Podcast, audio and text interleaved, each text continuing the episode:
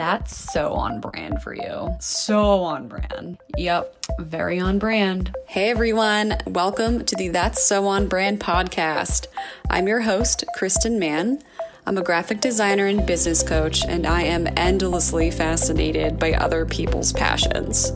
It's our passions that make us unique, relatable, and people that others want to work with and get to know. I'm on a mission to get people thinking about their story and how their life experiences have molded them into the entrepreneur, athlete, or professional that they are today.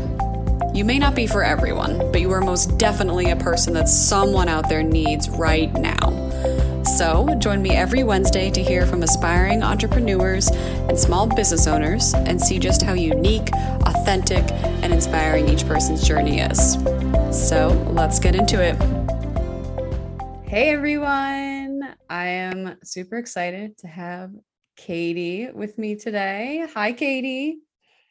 Hello, Miss Kristen. um, Caite, how do we know each other? Um, One Fit Biz. We yeah. yeah, we got connected from our our business program and we had like the most stellar group of humans ever. It was awesome. We did. I'm truly so grateful for One Fit Biz, for Naomi. It was an awesome experience. And I know she had told us this up front, but part of what was so awesome about it was being in a group of entrepreneurs because I feel like we all got to not only make friends with one mm-hmm. another, but learn so much from one another. I feel like oh, yeah. I learned so much from you just from like being in that group with you. And it was the best. It was a yeah, it was awesome. And I I learned so much from you, from Jen, like everyone has their different styles and ways of doing things. And I think we get so caught up in doing things a certain way that when we see people doing them in other ways, we're like, oh, that's right. I could I could do something different. Like I could try that. That's yeah. so funny. so Caite, what what do you do? Tell us, tell us what you do. Yeah. Right. Loaded question. So I know. My my elevator pitch. Oh my God, I'm having PTSD. Um, so I am a nurse uh, by day, holistic health coach by night. Um, and so in my coaching practice, I specialize in intuitive eating um, and work specifically with women um, to sort of help them reconnect with their bodies, learn how to eat in tune with their hunger, um, which is quite a foreign concept for so many of us if we are someone who has been dieting for a long time um, sort of like focused on losing weight, shrinking our bodies. Um, so I do nutrition coaching, but it's all kind of in the framework of intuitive eating, which is kind of a hot, hot buzzword right now. So that's what I do. Yeah, we'll get deeper in, yeah. into that as we go. um, yeah. So usually this is where I ask you what the meaning is behind your business name, but I am mostly mm. interested in the name of the program you run because I love the name and I think it's cool and I want to know more about it. Oh, thank you. Yes. So my group coaching course is called uh, the Food Group Reset. And FGR. I decided on that name. yeah, FGR, guys. I love it. Um, so after thinking on it a lot, I settled on that name and felt really good about it. And I felt like it was important to have the word food in the name because, you know, at the end of the day, it is a course for um, women who are struggling with their relationship to food. And so food is like definitely the heart of the course, it's the main focus. Um, food. And then, of course, there's nutrition coaching in there as well. And then group um, was kind of a double, I don't know, double entendre. Is that right? I don't know if that's right. Um, it had a double meaning, right? Because there's like yes. food groups. So I thought I was so proud of myself, like pat myself on the back. Hell yeah. somehow coming up with that. um, so there's food groups, but then of course it's a it's a group coaching course, which from my experience being in a group coaching course with you, Kristen, I sort of like realized the magic of group coaching. Um, and then reset, that word was important to me because the course is for women who have had a very long tumultuous relationship with food. And um, the person that is kind of drawn to the course and is best suited for the course are women who have been dieting for a long time really just relying on on food rules, I guess, to put mm-hmm. it simply, um, to learn how to eat. And in doing these many diets, trying these different ways of eating, all usually with the promise of losing weight, right? Um, oh, yeah. There's so much conflicting information that it was important to me that this course felt like a reset. Like, let's name everything for what it is and let's let's just kind of we're sorting out how we feel about food and then we're also getting back to the basics of in intuitive eating we call it gentle nutrition but mm-hmm. i also frame it as just like basic nutrition. Let's get back to you know just the nuts and bolts like what is a protein? What is a carb? What is a fat? Like why are they important? And um how to balance our blood sugar, a little bit more information on how to eat in a way that supports our hormones as women, because that's kind of an added layer. So the word mm-hmm. reset was important to me because um, it really does feel kind of like an attempt to wipe the slate clean when it's been so murky um, for a long time. So that is the long answer of how I settled on That's the name cool. Food Group Reset. No, I love that. And I think there's something really powerful in the whole concept of resetting because you're you, like you said it, you're starting clean, clean slate and there's no pressure to know things already. Like you're you're learning as you go and I think that that's really cool. And I love the name. Um what about the the visuals for um, the marketing for your course and for social media? Mm-hmm. Like how how do you go about creating those visuals and like I I know that your style is like very like soft and I love that but I'm I'm wondering what your thoughts are on on the visuals. Yeah, well, I'm truly honored to be talking to a designer and a brand expert about such things. Um, but I did definitely settle on um, I, I wanted the the colors that I used and the visuals to be comforting and to mm-hmm. show a sense of um, warmth and love because I really do feel like in healing your relationship with food like a self-compassion is like the secret sauce 100% um, so i loved kind of finding like a really soft pink. I didn't want it to be and, and staying in that realm when using pink i didn't want it to be too kind of like bubble gum in your yeah, face like because i've learned yes.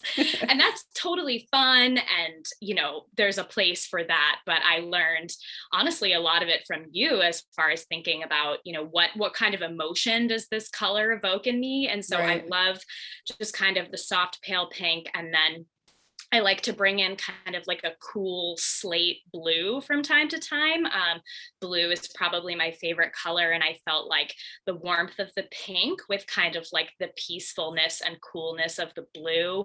I wanted people to feel kind of equally like there's warmth here, there's compassion here, and there's also peace here because that's mm. that's the place that I'm hoping to get people to with food, and um, it's been a great success so far.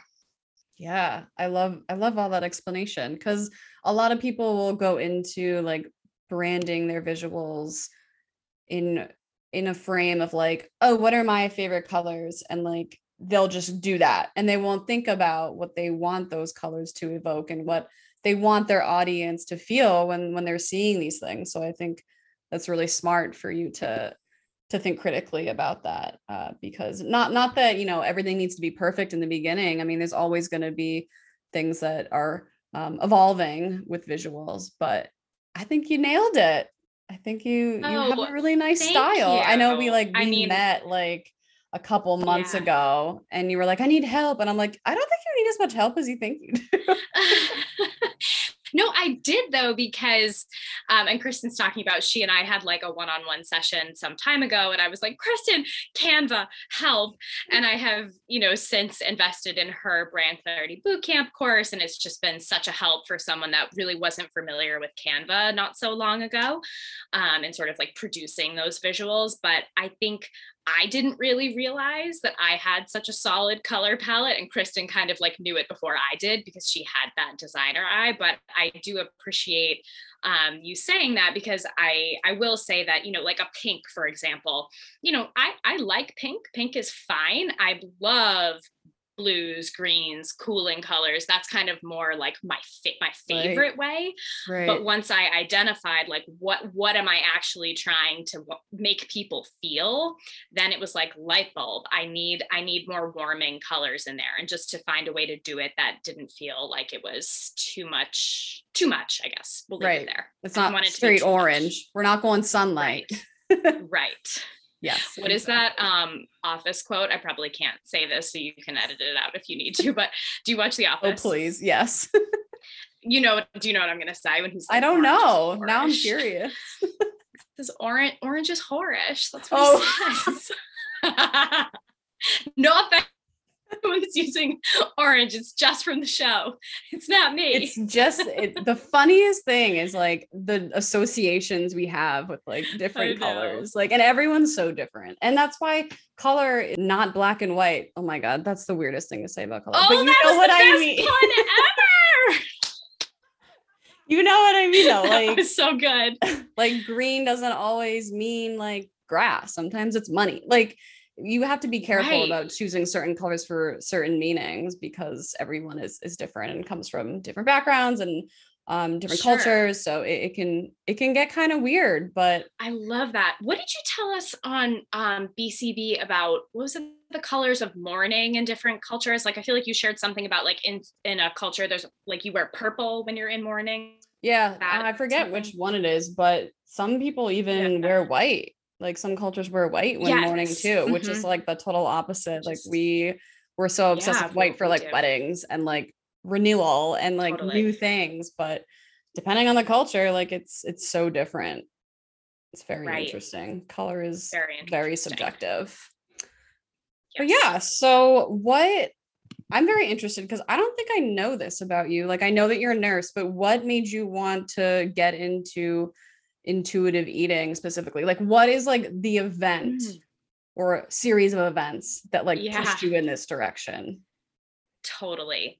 So as a nurse, I love science. Um, I'm a total nerd. I was one of those kind of like bookworm college students like my friends would joke that like they should forward my mail to the library because i like loved being in the library That's i just cute. loved it was so quiet i loved like getting out of my living space doing my work there but anyway i um we did have to take a nutrition course as part of our nursing curriculum and i loved it. I was drawn to it. I loved food. I thought it was so interesting how um, you know food can support our bodies. Um, but i will say that was at kind of a, a time in my life when i didn't have the healthiest relationship with my body though at the time i didn't really know that. So right. as i got more interested in nutrition i kind of took it in more of a a restrictive way. And eventually for me, it evolved into this thing where I felt like I had this really clear idea on what is good food and what is bad food. And it unfortunately progressed to the point where I had a really hard time eating foods that were not on my good food list. Or if mm-hmm. I did, I had the unhealthy habit of, say, like say I ate a muffin or something because I like let myself have a muffin, which is like a huge deal. I knew exactly how many calories were in that muffin. So I knew exactly how many miles I had to run to burn off said muffin. Right. And so now we sort of know that um, there's a term for that that is a little bit newer, which is called orthorexia. So it's this sort of preoccupation with only eating very clean foods and then sometimes using exercise as a means to quote unquote purge. Yeah.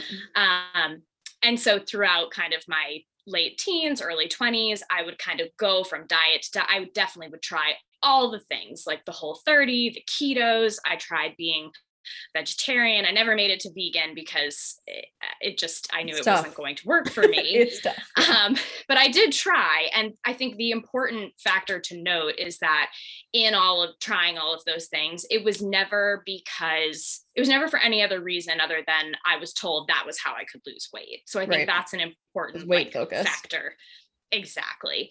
Um, and so as I was continuing with my life of being a nurse and sort of in a very restrictive uh, way with eating and just frankly not being very kind to my body um, i reached a point when i just realized how exhausted and in pain I was. Like it definitely came out very physically for me. Mm. Um, I was in pain. I was so tired. I definitely had um, chronic fatigue and adrenal fatigue. I can feel that now, sort of looking back on it. And I had been thinking for some time about kind of going off and doing something in my own venture. I knew I liked nutrition. I was aware that I still had things to work on myself, Personally, but I, yeah. I personally, yes, but I felt this pull to kind of branch out and do something a little bit different. And so when my now husband and I moved to New Hampshire for a few years when he was in grad school, it was the perfect time for me. I sort of took a break from my hospital life and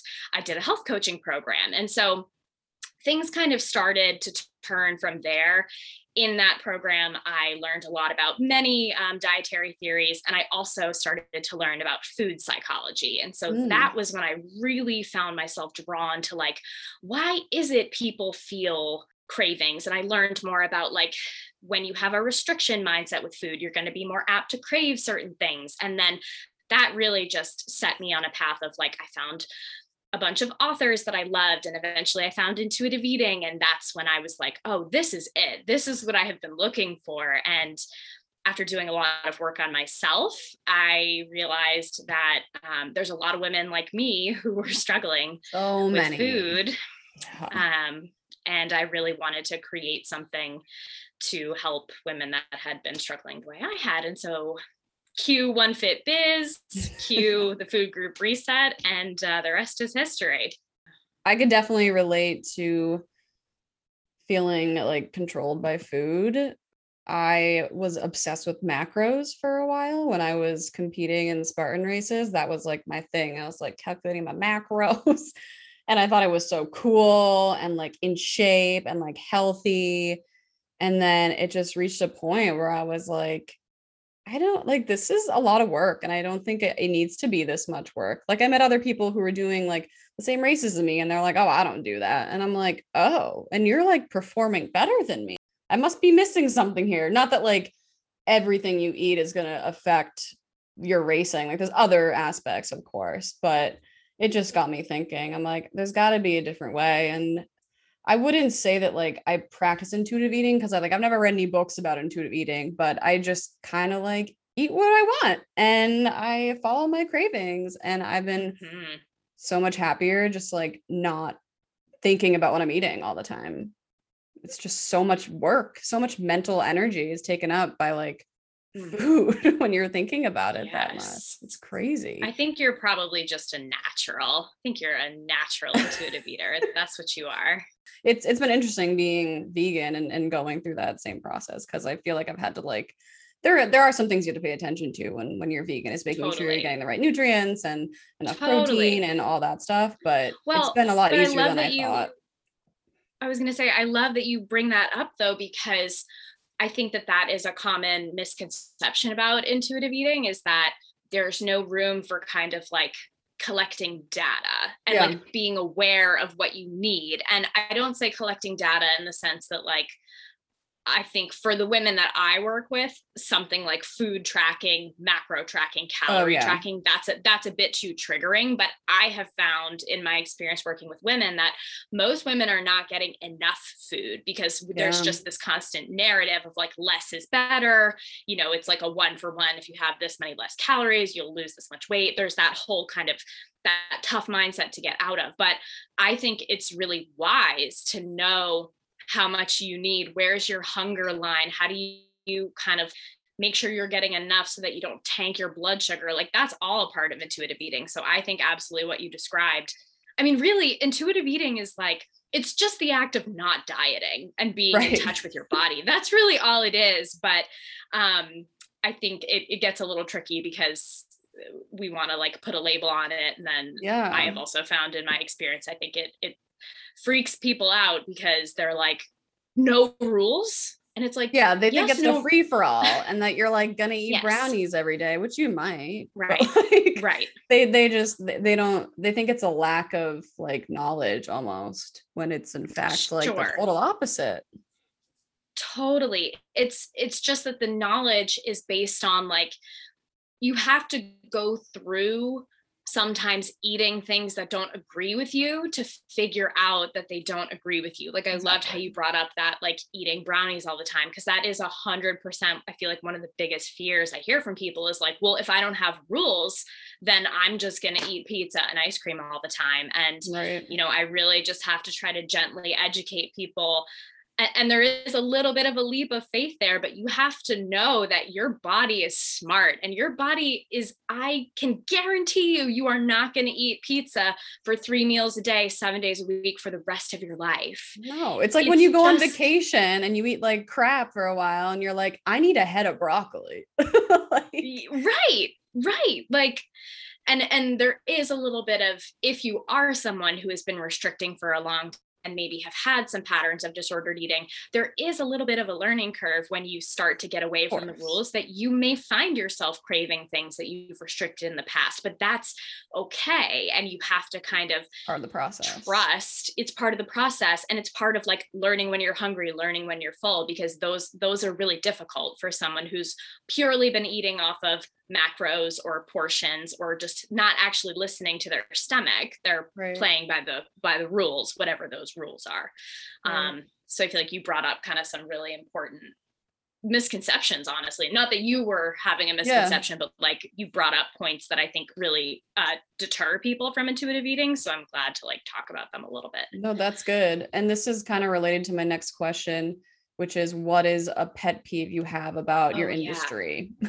which I'm sure you have That's, many, but that actually is hundred percent uh, what my answer would be is that I think there's a lot of misinformation and misconceptions. Um, and I think that there is also a sticking point where it's like, what if I what if I can't, what if there's something I can't eat? Like, what if I have like a medical diagnosis or a food allergy or something? Like, can I still do intuitive eating? with oh, sort yeah. of a restriction like how can i eat without restrictions but with a restriction um, and i love when people ask me that because it's like okay let's reframe this if there is a food that you are sensitive to or you know you find out that you have an autoimmune disease and you like dairy is really something you should stay away from that is a very different energy from i'm not going to have dairy because I'm afraid of it. I'm afraid right. it's going to make me gain weight. You know, I've read all these things on the dairy industry and like, you know, right, like I don't want to dive yeah, too, exactly. Right. I don't want to dive too deep into that because there are pro, you know, in everything there are problems, but I think that when it's I'm a big fan of dairy for myself. I can right. digest dairy. I feel like I approach dairy in like a respectful way and try to do my homework and support the farms and the cows and make sure, you know, all those things. But anyway, right. um, I think that that is uh, a misconception is that well if i have something i can't eat like i can't do intuitive eating right, it's a lost that's all about living right. rules exactly right. and it's like i just to echo what i said earlier really all intuitive eating is is eating according to what your body wants and right saying i can't eat this because it's a part of my health and i have a reason why I can't eat it, that's very different from saying I'm not allowed to have brownies. It's right. like, well, actually i'm really hungry right now i know i need something of substance like a brownie's right in front of me and that's tempting but i've done this before i've had a brownie when i'm ravenous and it didn't do what I wanted it to do. So I'm going right. to eat something grounding, something filling first, and then if I want the brownie after, I can still have it then. No, I and do. Only, so then I do do intuitive right? eating then course, without yes, even knowing You're it. just a natural girl. It's just learning how to eat in accordance with what your body wants. But for people who've been so disconnected from their bodies for such a long time, it's a tall order, you know? Right. Yeah. No, that's interesting because I feel like this happens like every night. I'm like, because I always have to end with something sweet. I just have to. It's mm. just me. Yeah. That I think makes me happy. So, so, I'm like, okay, I want ice cream, but like I'm actually hungry, like actively hungry. Mm. So I know I need mm-hmm. to have something else before I eat it. And then if I still want it, then I will, or I'll just have less and that's cool i feel like i'm i'm doing intuitive eating without even like knowing it. You totally are. Wait can you tell me more about like your nightly dessert? Because i'm interested and i love this and i'm also in full support of this like know thyself know what you need. So i mean it's it's interesting because I've kind of over the past few months changed the way I eat because obviously I went vegan, but what I mean by change is like I used to be one of those people who ate like very early. Like I was like a 5 or 5:30 p.m. dinner person. That's so insane to me now because now I'm like if I'm eating before 6, that's like wicked early. Usually we're eating around 6:37 now because now that I'm vegan, I'm making more of my food. I'm doing less of the quick stuff and like making things from scratch because mm-hmm. it just tastes so much yeah. better. And I've been having yeah. fun just like exploring new recipes. So usually I'm not really that hungry at night anymore because I'm eating a little bit later. So usually I, I am just like going straight for the ice cream. But some days I'm like, I want a yogurt. I want some like chocolate chips and a yogurt, a vegan yogurt, of course. Yes. But I I love putting chocolate chips in my yogurt. That's like my favorite. Wait, you are like my spirit animal because that is one of the things I love to share with people because sometimes it's like sometimes I want ice cream, but sometimes especially if I'm still a little hungry, I love doing a yogurt after dinner. It just adds more protein and then putting some chocolate. Like I literally do the same thing. I put some chocolate chips in it, maybe put some cinnamon in it, depending yeah, on the flavor. Um, I love that. And then do you ever are you like a pretty religious every night or do you ever find like there are some nights when you're like, nah, I'm good? Oh yeah. Usually like last night I had ice cream, but the night before I did not. I don't even know if I had a snack. Although sometimes I have like baked goods. Sometimes I make some like banana bread with some old bananas and we got that lying around. But I made that and I was like so psyched about it. And then like I think I had like two slices all week. Like I let Dylan have it because I was just like, I don't actually really want it. Like I think I wanted it at the time, but yeah. wasn't craving it the rest of the, the week. It's interesting. But like that, Kristen, is food freedom. That is like like there are people that I work with, and I don't know if you've ever like been in this place, but there are people that I work with that like can't feel like they can't have those things in their house because it's like if I have ice cream, I will eat the whole thing. Yeah. If I buy chips, I will eat the whole bag. Um, but that's but like where you are, that's like the end game. And like I'm there. I'm there now, but it's taken me years. And so that's part of the reason why like I'm so passionate about my course is because of everything that you said. It's like just the the mental space, the freedom mm-hmm. that you you know bring back into your life when you aren't spending exactly. all this time and energy i mean it's like it's good for the world right like you can get back on with your life and like doing what you do and being a good like friend and girlfriend and daughter and like exactly. you can take that I mean, the space it frees up is just like everything, right? Oh yeah. I and I never I don't think I ever had issues with like the binging.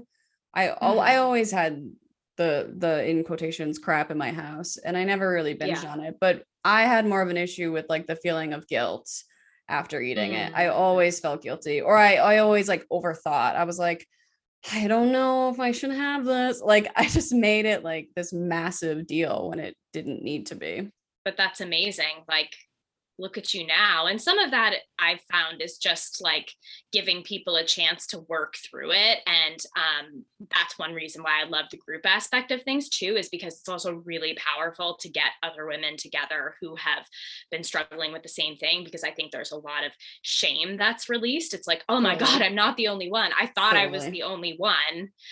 Uh, and just and being not. able to to do that yeah with other people i think is really huge yeah, I do have to give some credit to Naomi because before she was our business coach, she was mm-hmm. doing intuitive eating and like nutrition yes. coaching.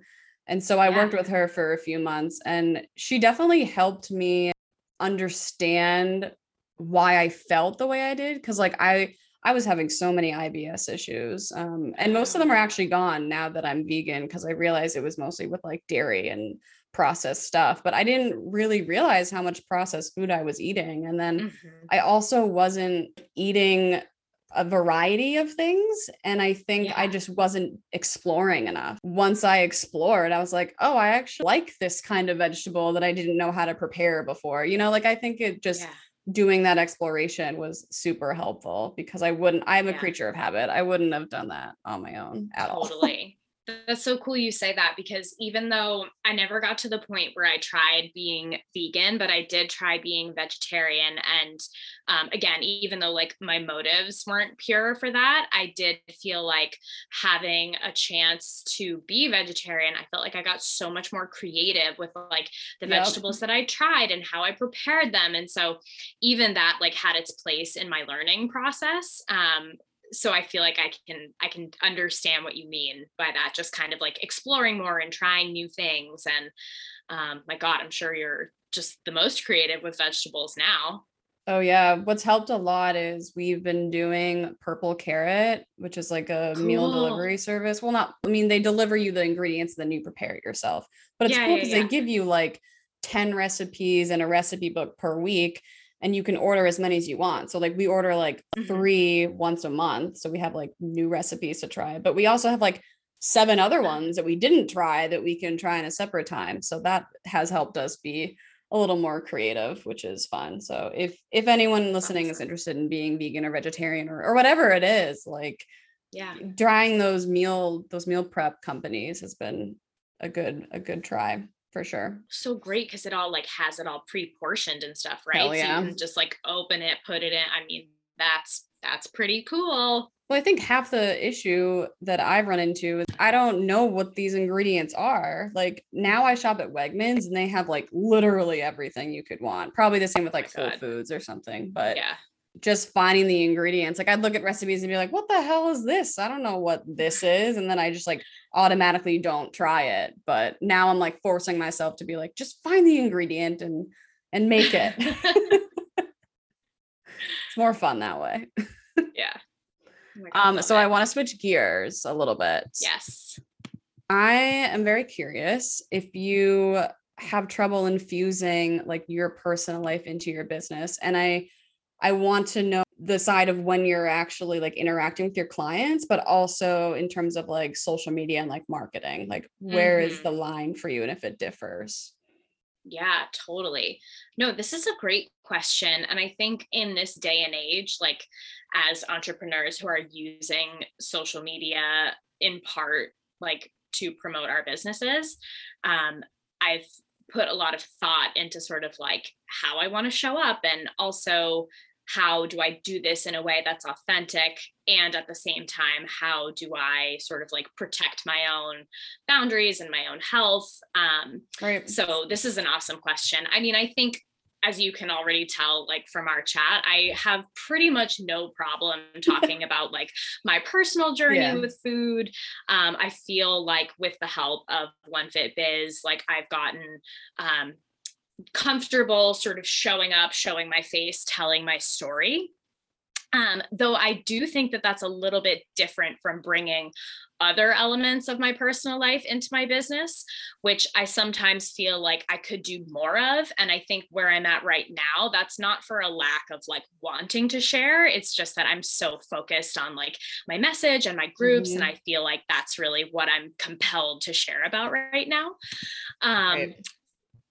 I mean, I do, I absolutely find being, you know, vulnerable and genuine, like really rewarding in the social media space because it it absolutely connects me with people that I might not have met otherwise. And um, I think that's all very wonderful. I think that the line for me becomes in terms of just like being vulnerable and sharing things that are going on in my life sort of outside of my branding story, I think that I've realized the line for me comes when if I'm like in the thick of something that I'm working through yep. and I'm not quite on the other side of it again. Excuse me, I'm not on the other side of it yet. I have learned that that's a healthy boundary for me is for that to be that's that's my that's my boundary. Like I keep yep. that to myself until I have worked through it past something worked through it and then i'm more than happy to share but i think that um you know obviously i'm an entrepreneur and i am so grateful for social media and how i've been able to connect with people but i think that you know i have to realize that i'm still a human with my own needs and my own boundaries Absolutely. and um as much as I love social media, I think that it's it's going to be the great task of our generation really to like protect ourselves and protect our children and how do we sort of like use this for the positives and protect yeah. ourselves from the negatives and so um, I think that's that's kind of where I'm at with social media and bringing my personal life in right now yeah. which i think you do an amazing job of i feel like your content is so so varied like it's so personal to you, but then I learn things about you that really don't have as much to do with your business, but it is to do with you. And so that draws draws me into what you're doing. So I feel like you do that very well. No, thanks. Well, I was just about to say I feel like you do the same. like I think oh. when I oh. ask this question, people are like, I don't know, I don't know what people are thinking about, but when when I think about sharing things that are not you know totally relevant to my business i don't always think about like my relationship or like you know things like that it's it sure. tends to be like other people's posts that i'm sharing like the things that other people oh, share like mm-hmm. tells you so much ab- about them and what they believe in what they value like where they're spending their energy and like what like grinds their gears like where their pet peeves mm. are and i think that's just as important for people to know because that's just going to draw your ideal client towards you. Not that everyone that you work with has to have the same like political background by any means, but sure. I feel like if I was faced with the choice of working with someone who is like more aligned with my values, I'm probably mm-hmm. going to work with them because yeah, naturally. they're the person I want to spend more time with and and support too. That's where my money is going. Fair. Yeah. I hear you. I'm like I share a lot about my dog I don't know. Hell yeah, we love dogs.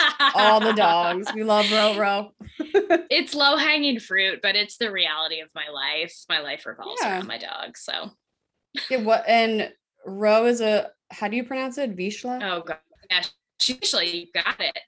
Nice. Well, every time I see one, I think of you. And I feel like that's not the purpose of you like sharing about her, but it still works for like brand recognition. you know what I mean? Like in a backwards weird yes. way. Like you never know where people are going to make the connection. No, do you know what's so funny? So there is a, I don't know if you've um, heard of her. She's Boston based, but there's a a woman who has a food blog. She's a baker, um, Broma Bakery. Have you heard of her? I haven't. Her name's Sarah Crawford. Oh. So I only heard of her because um, someone was like, "Oh, there's this woman. She has this awesome like food page. She does recipes. She's a food photographer, but also she has a Vizsla. and so like that's how like literally that because they're kind of unusual dogs. They have a funny yeah. name. They you know whatever. They have a unique look to them, and so that was how someone sent me to her because that's a piece of recognition yeah. for her. So and you're yeah, like she crazy. gets 10 points just for that fact alone. Yes. I mean, I went straight to her page found the reels that said Tilly with a paw print. I was like, yes, I've made it.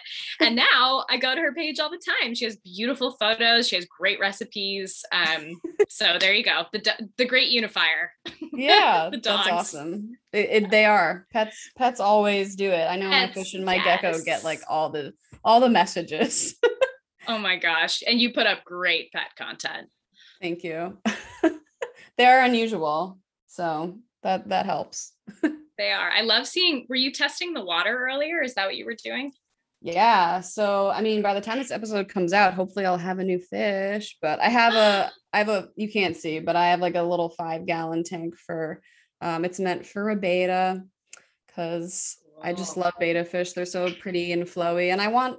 I mean, Freya's cool. She's she's behind me, but she's not very active. So I'd like to have something next to me that I can like watch. Yeah yeah, I bet that's very like meditative, just like watching watching a fish. Totally. I'm gonna switch gears again. Let's do it. What what is something that you're struggling with as a as a business owner right now? Hmm. So right now I feel like I'm in a place where I'm still splitting my attention, right? Because I right. still work as a nurse when I'm not doing clinical days, I am working on my business and meeting with clients and having my group calls. And so I think right now it's a challenge for me to kind of balance those 2 mm-hmm. um, because I love them both and I love them both for different reasons. And when I'm, you know, doing one, I obviously can't be doing the other.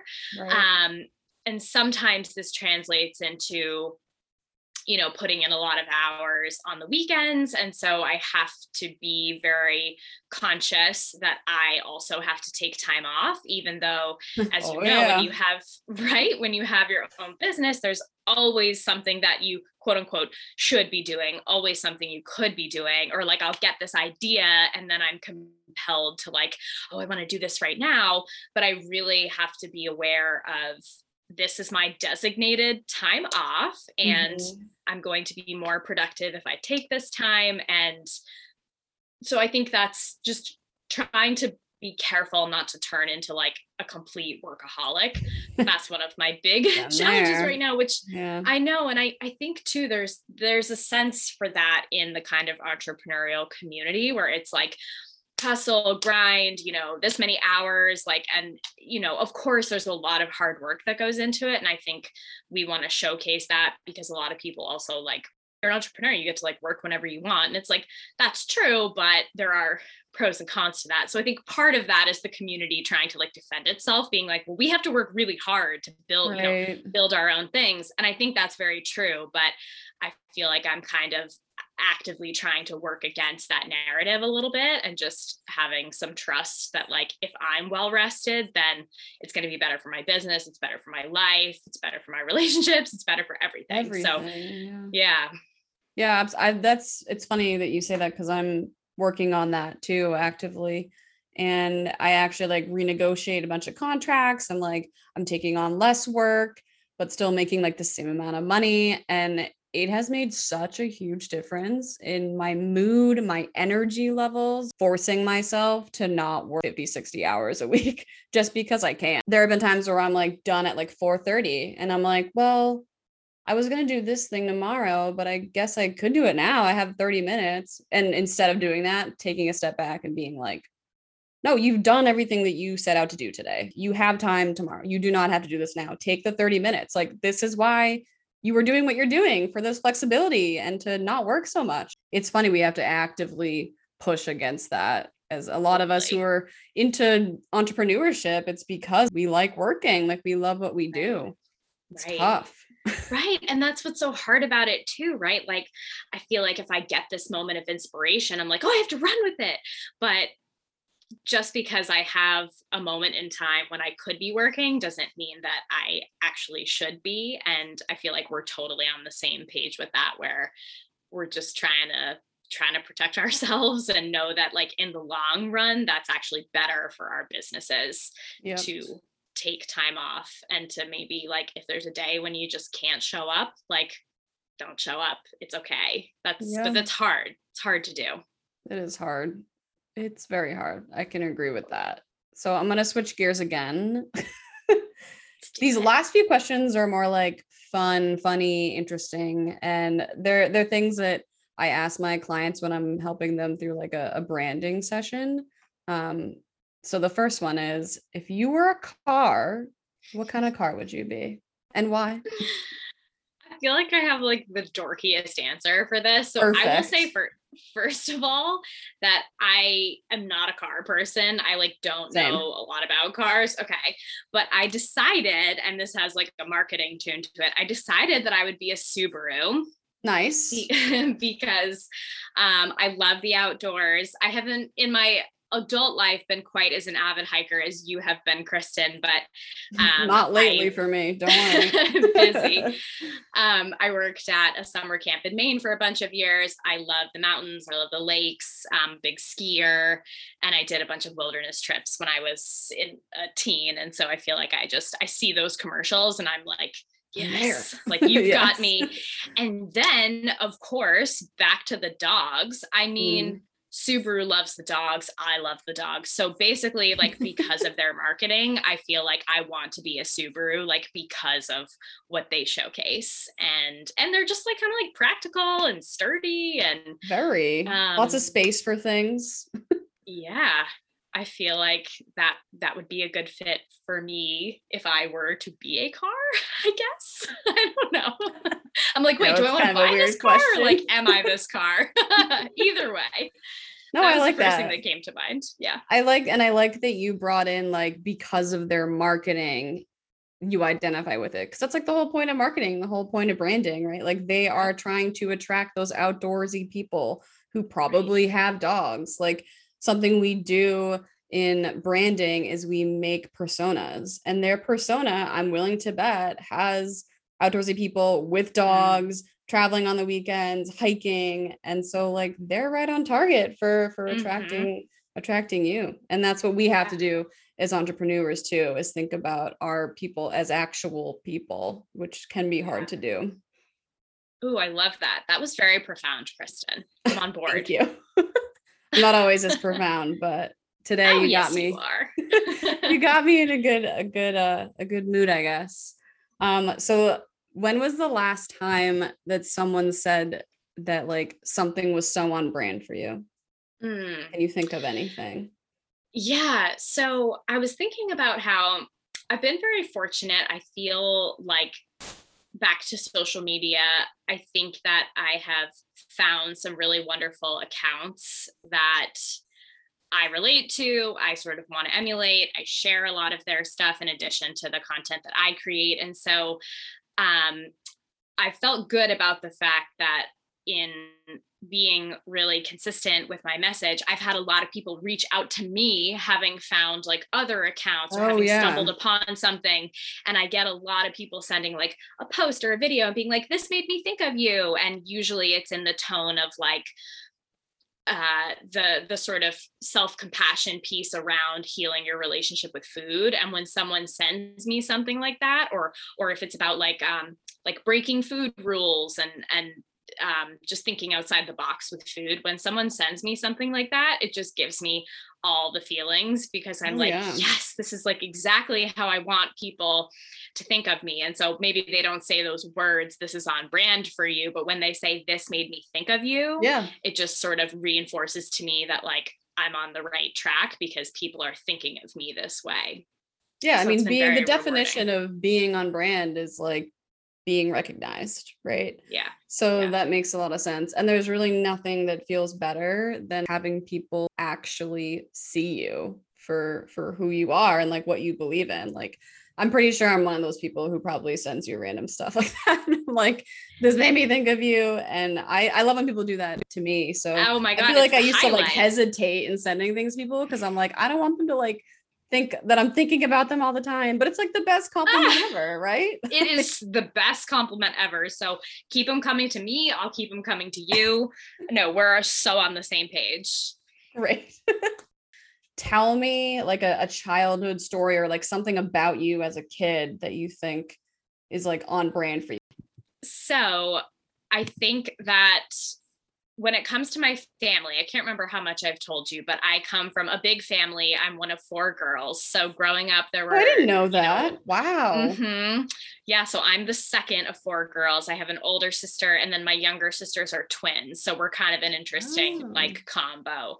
Um, and my family was loud and crazy and funny and i think i don't know if it's just like a middle child characteristic but um, i have heard that it's very common for middle children to sort of turn to humor and turn oh, to yeah. humor for like probably for like attention too because they're like don't forget about me like i'm i'm here too um and so i will never forget we didn't get dogs until we were a bit older because my mom was like, I can't have a puppy. I have four puppies. Like, this is insane. And so when my youngest sisters were old enough to sort of help out, that's when we like pulled the trigger on getting a dog. And I'll never forget, I think this was maybe like high school for me. And my older sister had been out of the house in college, and my younger sisters were still around. And, you know, when people start to come back for breaks and stuff, there's just oh, like oh, yeah. all this joy in the house because like everybody's home. And we had the dog. And for whatever reason, we were just like goofing around. And I ended up pinning my older sister to the ground, convincing my my little sisters to go get peanut butter. I love peanut butter. and so I had them like grab the peanut butter and I smeared peanut butter on my sister's face so that the dog, the dog. oh my over. god.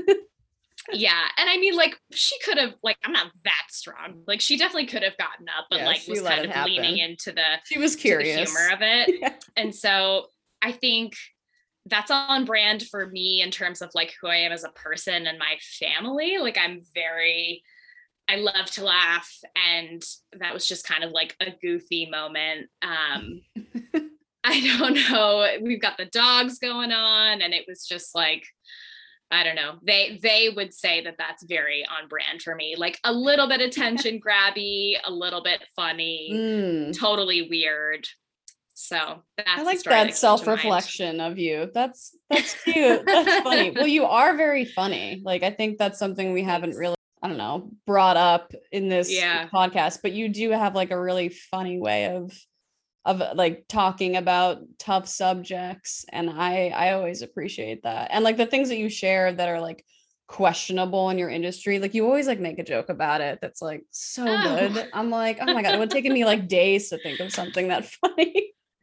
my groups tell me that I have like an endless supply of food puns. Where to God, Kristen? Like I do not write them down. They just they just come to I you. don't know if it's a gift. I don't know the food puns. Like they just they flow out of me. well, this actually relates to my last question. Um, when I say the funniest thing you've ever witnessed, is there anything that comes to mind?